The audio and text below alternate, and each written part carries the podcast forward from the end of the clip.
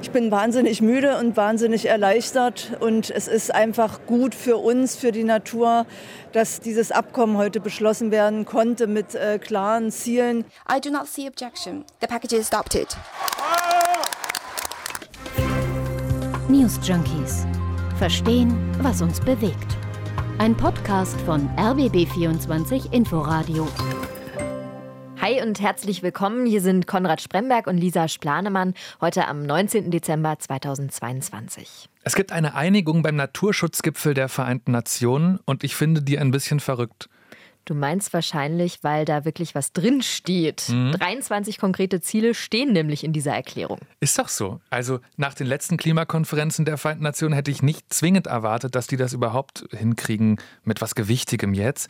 Aber sie haben es sich ja nicht nur geeinigt. Dieses Abkommen von letzter Nacht wurde maßgeblich ausgerechnet von China geschrieben und die Naturschutzorganisation WWF beispielsweise findet es gut. Viele sind heute voller Lob und Optimismus. Ich finde das schon bemerkenswert. Wir gehen die nächsten knapp 20 Minuten durch, was in dem Abkommen drinsteht, wo die Sache doch noch den ein oder anderen Haken haben könnte. Aber was wir schon mal sagen können, das sind heute wirklich weitgehend gute Nachrichten für den weltweiten Umweltschutz, mhm. unter anderem mit der wichtigen Vereinbarung, die da im Zentrum steht. In acht Jahren, also bis 2030, sollen nämlich 30 Prozent der weltweiten Land- und Meeresfläche Schutzgebiete sein. Wollen wir mal damit anfangen, vielleicht diese Konferenz kurz einzuordnen? Ja. Die wurde jetzt immer als COP15 abgekürzt, aber bei der UN-Klimakonferenz waren wir dieses Jahr doch schon bei COP27. Mhm. Warum diese missverständlichen Abkürzungen, wenn das gar nicht das Gleiche ist? Ja, du hast vollkommen recht. Das ist auf den ersten Blick auch durchaus verwirrend. Zweimal COP in diesem Jahr, einmal 15, einmal 27. Dass es da eine gewisse Namensähnlichkeit gibt, das liegt daran, dass COP ganz, ganz allgemein für Conference of the Parties, also Konferenz der Vertragsparteien, also der Mitglieder steht. Inhaltlich unterscheiden sich diese beiden Konferenzen dann schon deutlicher voneinander. Die COP27 fand als Weltklimakonferenz im November in Sharm el-Sheikh statt. Da haben wir auch schon häufiger bei den News Junkies drüber berichtet und da ging es hauptsächlich um Fragen wie, wie können Klimaschäden eingegrenzt und wie kann der Klimawandel gestoppt werden? Wie wird das alles schlussendlich bezahlt? Und bei der COP15 geht es dann hauptsächlich um den Erhalt von Artenvielfalt, von Biodiversität. Mhm, ne? Genau. Und hier geht es dann in erster Linie wirklich um den Artenschutz, also die Frage, wie der zum zum Beispiel vorangetrieben werden kann. Und fast 200 Länder haben diesmal teilgenommen. Die wichtigsten politischen Vertreter aus aller Welt haben sich da zwei Wochen lang ausgetauscht und über die Details eines Abkommens diskutiert. Jetzt hatte China die Präsidentschaft bei dieser COP15, darum waren die auch so maßgeblich an dem Abkommen beteiligt. Stattgefunden hat dieser Gipfel aber in Kanada. Mhm. Warum das nochmal? Ja, das ist schon merkwürdig, dass China da nicht auch gleich Gastgeberland ist. Dass der Gipfel jetzt aber schlussendlich Anfang Dezember in Kanada stattgefunden hat, liegt hauptsächlich an der Corona-Situation in China. Da galt ja die letzten zwei Jahre auch eine harte Corona-Politik. Und eigentlich sollte in China der Weltnaturgipfel schon vor zwei Jahren, also 2020, stattfinden, wurde dann aber in die Zukunft verschoben und fand sogar in mehreren Etappen schlussendlich statt. Also die erste größtenteils digital in diesem Jahr, die zweite jetzt in Kanada. Und heute endet der Naturschutzgipfel und die Spitzenpolitik Politiker können mit einem abgeschlossenen Abkommen im Gepäck nach Hause fliegen. Was bis gestern noch keinesfalls sicher schien. Also es gab schon länger Entwürfe für ein Abkommen, aber die haben noch bis tief in die Nacht gestritten. Viele mit der Sorge, am Ende könnte was Halbgares bei rauskommen. Der kanadische Umweltminister hatte sogar gesagt, wenn wir uns auf ein bestimmtes Ziel nicht einigen, dann ist die komplette Konferenz gescheitert. Und damit meinte er das 30 mal 30 Ziel. Sag mal, Konrad, 30 mal 30 oder wie spricht man das richtig aus? Ich habe ungefähr 30 verschiedene Varianten gehört, das auszusprechen. Im Umfeld von der Konferenz, jede Politikerin, jeder Experte sagt was anderes. 30 plus 30, 30, 30. Also, worum geht's? Grob zusammengefasst? Ganz grob gesagt, 30 Prozent der weltweiten Fläche auf Land und in Meeren soll bis 2030 zu Schutzgebieten erklärt werden. Was heißt das im Vergleich mit heute? Das wollen wir uns jetzt mal angucken. Also, das 30 30-Ziel, so nenne ich es jetzt einfach. Ähm, es ist nicht ganz einfach zu beziffern, was das im Vergleich mit heute bedeuten würde, wenn man das umsetzt, weil die Zahlen davon abhängen, welche Gebiete auf der Welt eigentlich wie gewertet werden. Was ich immer wieder gelesen habe, ist, dass wir an Land heute bei ungefähr der Hälfte dieses Ziels sind weltweit und im Meer erst circa ein Fünfzehntel davon erreicht ist. Das Umweltministerium in Deutschland sagt, wir hätten diese Ziele hier längst erreicht. Das gilt aber nur, weil die meinen, man könne zur Erfüllung des Abkommens auch die weniger streng geregelten Landschaftsschutzgebiete mitrechnen. Zumindest dann wären wir schon bei deutlich über 30 Prozent auf dem Land und im Wasser ja genauso. Okay, aber es ist ja wirklich elementar, dass man mal klärt, welche Maßstäbe da eigentlich ganz genau angelegt werden müssen. Also ob deutsche Landschaftsschutzgebiete ausreichend sind. Die wirklich was komplett anderes sind als Wildnis. Also ja, völlig klar. Natürlich. Da fasse ich nochmal zusammen, was in dem Abkommen als Ziel für 2030 tatsächlich drinsteht. 30 Prozent der Land- und Meeresflächen, insbesondere Gebiete für die Biodiversität und das Ökosystem, die besonders wichtig sind, sollen wirkungsvoll konserviert und verwaltet werden. Und das wird dann nur noch mit ein paar wenigen Details erklärt. Wirkungsvoll konserviert. Ja, da muss man jetzt aber schon nochmal hingucken. Das klingt ja erstmal ein bisschen schwammig, oder? Finde ich auch. Und die Kritik ist auch aus der Wissenschaft zu hören. Also das Ding mit den Schutzgebieten scheint zu sein, dass es da halt sehr gute und sehr schlechte gibt. Dazu gehört zum Beispiel die Frage, wie Biodiversität im jeweiligen Land definiert ist und wie streng sie geschützt wird.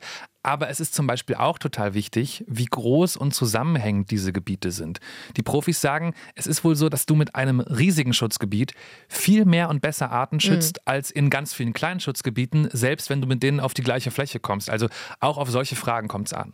Ja, und auch natürlich auf die banale Frage, wo man schützt, ist total wichtig. Also wenn wir 30 Prozent der Erdfläche schützen, aber dann eben nur in Regionen mit wenig Artenvielfalt, dann haben wir ja schlussendlich kaum was gewonnen. Klar, eine deutsche Streuobstwiese ist schön, aber bietet längst nicht so vielen Arten Heimat wie halt ein Wald in Madagaskar. Äh, die Biologin Katrin Bönig-Gäse hat in der Tagesschau mal gesagt, welche Gebiete der Welt in der Hinsicht die wichtigsten sind. Die liegen zu einem großen Anteil in den Ländern des globalen Südens, zum Beispiel in den Anden oder in den ostafrikanischen Grabenbruchzonen, zum Beispiel den Usambara Mountains oder am Südabhang des Himalaya oder auch auf den großen Inselsystemen der Erde in Ozeanien oder Madagaskar oder Sri Lanka. Das sind die Hotspots der Artenvielfalt auf der Erde. Und darum würde es natürlich Sinn ergeben, dort sogar mehr als 30 Prozent der Flächen zu schützen. Das ist völlig klar. Das darf aber natürlich nicht heißen, dass man den Ländern mit besonders toller Biodiversität den Schutz ganz alleine überlässt, sondern da muss die ganze Welt mithelfen und zwar auch mit Geld. Stichwort Geld. Auch das ist ein Punkt, auf den sich die Länder bei dem Abkommen vom UN-Weltnaturgipfel geeinigt haben. Die Finanzierung war lange ein sehr großer Streitpunkt bei den Verhandlungen. Jetzt steht aber fest, es soll die nächsten Jahre richtig viel Geld in die Hand genommen werden, nämlich 20 Milliarden Dollar pro Jahr sind vorgesehen. Und diese Regelung gilt dann erstmal bis 2025. Ab 2030 soll sich die Summe weiter erhöhen. Das Geld für den Naturschutz soll dann vor allem an ärmere Länder gehen. Die zum Teil aber ziemlich deutlich sagen, das reiche einfach immer noch nicht, obwohl du sagst, es ist richtig viel Geld. Mhm. Von wem kommt diese Kritik? Ja, zum Beispiel von der Demokratischen Republik Kongo. Da wurden mehr finanzielle Hilfen gefordert. Die deutsche Umwelthilfe sagt aber, da bin ich heute in den Recherchen drauf gestoßen, dass diese beschlossenen 20 Milliarden Dollar jetzt einer Verdopplung entsprechen würden. Gleichzeitig wurde dann auch noch beschlossen, dass es in Zukunft weniger klimaschädliche Anreize geben soll. Heißt also zum Beispiel, dass Förderprogramme gestoppt werden oder auslaufen, die bislang Produkte oder Projekte finanziert haben, die der Umwelt geschadet haben. Und damit soll dann auch noch mal zusätzlich Geld für den Umweltschutz locker gemacht werden. Also man kann sagen, bei der Finanzierung hat sich einiges getan. Es ist aber natürlich noch Luft nach oben. So, Schutzgebiete und Geld sind zwei sehr elementare Teile von diesem Abkommen, aber da steht noch eine Menge mehr drin in diesen 23 Forderungen. Weniger Pestizide in der Landwirtschaft ist noch ein Thema zum Beispiel. Ja, übrigens ein sehr wichtiger Punkt, den du da ansprichst, denn gerade mit der Verwendung von Pflanzenschutzmitteln, also Pestiziden, wird die Umwelt teilweise stark belastet. Der NABU sagt, Pestizide seien ein wesentlicher Treiber für den Artenschwund. Im Vorfeld der Weltnaturkonferenz hatte die Naturschutzorganisation auch gefordert, dass Pestizide weniger genutzt werden sollen. Und genau darauf haben sich die Delegierten jetzt auch in diesem Abkommen geeinigt. We want to convey a message to nation states that they must listen to the indigenous voice. Die UN-Staaten sollen auf die indigene Stimme hören, sagt hier Frank Brown von der Hilchuch Nation von Bella Bella. Das ist ein Volk in British Columbia. Und damit kommen wir mal zu einer Gruppe von Menschen, die diese Naturschutzkonferenz sehr kritisch begleitet und auch teils lautstark protestiert hat. Dabei ist das Ziel der Konferenz mit Schutz von Natur und Artenvielfalt ja auch eigentlich genau in deren Sinne. Ich finde, das ist in der Berichterstattung teilweise so ein bisschen untergegangen. Also warum dieser Protest? Also indigene Gruppen auf der Welt werden ja sowieso marginalisiert. Von reichen Staaten, die Wälder abholzen und Meere leerfischen, die damit die Lebensräume von sehr naturnah lebenden Menschen angreifen. Und ihre Sorge rund um die Konferenz war eben, dass jetzt wieder mal über ihre Köpfe hinweg entschieden wird. Dabei sind ja viele Gebiete der Indigenen auch ziemlich genau das, was eine gesunde Erde braucht. Also Wissenschaftler schätzen zum Beispiel, dass in diesen Gebieten 80 Prozent der Arten der Welt vorkommen. Wobei ich da noch nicht ganz genau verstanden habe, worüber ich noch mal gerne mit dir sprechen möchte. Was ist jetzt genau deren Sorge? Also wie könnte ein Naturschutzabkommen indigenen Völkern schaden? Das hat ein Beispiel wieder mit diesem 30-30-Ziel zu tun. Du kannst einfach an indigenen besiedelte Gebiete nicht immer die gleichen Maßstäbe anlegen, mit denen westlich industrialisierte Gesellschaften ihre Naturschutzgebiete bei sich bewerten, weil die Verhältnisse einfach ganz andere sind. Und eine Sorge, die aus indigenen Völkern zu hören ist, ist eben, wir könnten verdrängt werden, wieder einmal verdrängt, und zwar diesmal, um unsere so artenreiche Heimat zu schützen, beinahe vor uns zu schützen, die wir schon ewig dort leben. Und dass sich das für viele von ihnen zynisch anfühlen würde, das kann ich verstehen. Ja, diese Menschen haben ja auch ein wirklich enormes Wissen, wie man Artenvielfalt in den Heimaten schützen kann. Bekommen Sie denn nach diesen Beschlüssen der Konferenz auch besonderen Schutz? Also ist das berücksichtigt worden? Ich finde schon, man merkt dem Abkommen der UN-Staaten an, dass sie das Thema wichtig finden. Und ich glaube, sie haben sich im Laufe der Verhandlungen in der Hinsicht auch noch korrigiert. Also indigenen Rechte werden in diesen Zielen, wie sie jetzt formuliert sind, immer wieder hervorgehoben. Und um nochmal bei dem Beispiel zu bleiben, dieses 30-30-Ziel soll laut Abkommen mit besonderer Berücksichtigung indigener und traditioneller Gebiete erreicht werden. So steht es jetzt da. Ist halt jetzt zu hoffen, dass das reicht. Jetzt hast du gerade hoffen gesagt. Das will ich nochmal aufgreifen. Hoffnung. Hoffnung ist ja so ziemlich das Ende dieser Konferenz. Das hat bei vielen viel ausgelöst. Du hast ja auch schon vorhin den WWF erwähnt, also die Naturschutzorganisation. Ja. Und deren Experte Florian Titze hat heute gesagt, gesagt, der Knoten ist geplatzt und die Verhandlungsstaaten haben es geschafft, sich auf ein lückenhaftes, aber letztlich überraschend gutes Rahmenwerk zu einigen. Ich finde das bemerkenswert deutlich für einen WWF-Menschen. Mhm. Also wenn man das mal mit Reaktionen auf andere so internationale Kompromissabkommen, und das ist es ja letztlich, wenn man das mal so vergleicht, ist das schon echt ein sehr positives Statement. Es gab einige positive Stimmen, fand ich heute zum Beispiel auch von EU-Kommissionspräsidentin Ursula von der Leyen. Sie hat das heute als historisch genannt, dieses Abkommen. Und hier ist auch nochmal Bundesumweltministerin Steffi Lemke. Ich bin wahnsinnig müde und wahnsinnig erleichtert. Ich hatte nicht damit gerechnet, dass so klare Zahlen in das Abkommen kommen. Es gibt aber schon auch Leute, die dieses Abkommen kritischer sehen. Der Präsident vom NABU zum Beispiel, dem Naturschutzbund, hat laut dpa gesagt, die Welt rast auf einen Abgrund zu, doch statt entschieden zu bremsen, geht sie lediglich etwas vom Gas. Und andere NGOs wie Greenpeace und Campaign for Nature haben sich heute mit, ich würde zusammenfassen, gemischten Gefühlen geäußert. Kann man gut so zusammenfassen, würde ich auch so sagen. Aber was ich echt immer wieder gelesen habe heute, ist eine Erleichterung, dass es überhaupt für ein so ausführliches gemeinsames Abkommen gereicht hat. Mhm.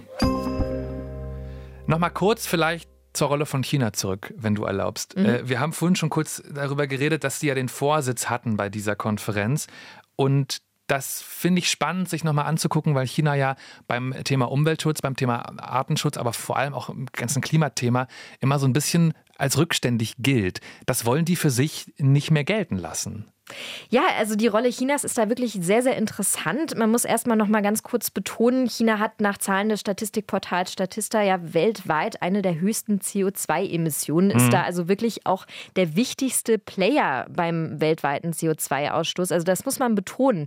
Und umso wichtiger ist da auch aus meiner Sicht, dass China bei Klimakonferenzen, bei Weltnaturgipfeln, wie wir jetzt gerade erlebt haben, mit am Tisch sitzt. Besonders eben, wenn es um den Artenschutz geht. Und da scheint sich zumindest ein bisschen was zu tun. Also Xi Jinping, der Staatschef und Parteichef in China, hat sich hingestellt und Geld versprochen, vor kurzem erst.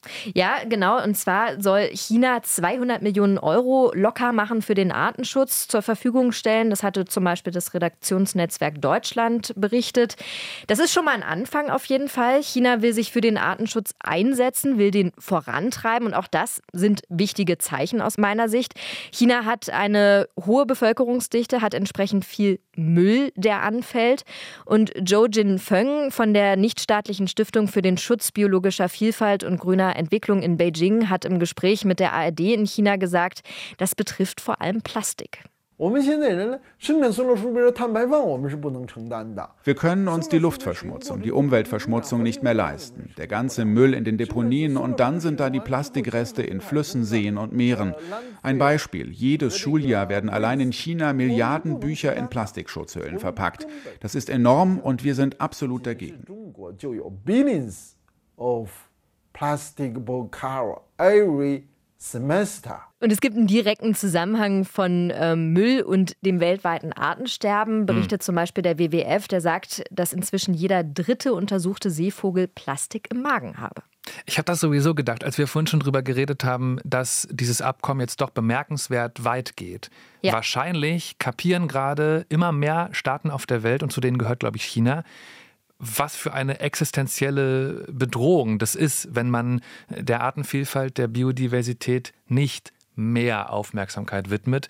Das höre ich da auch raus. Wir haben jetzt gerade über die Reaktionen gesprochen, haben auch gemerkt, es ist von vielen Seiten bejubelt worden, dieses Abkommen. Es gibt allerdings auch einige Kritik, die im Raum steht. Und da ist unter anderem eine große Frage, die sich speziell mir stellt.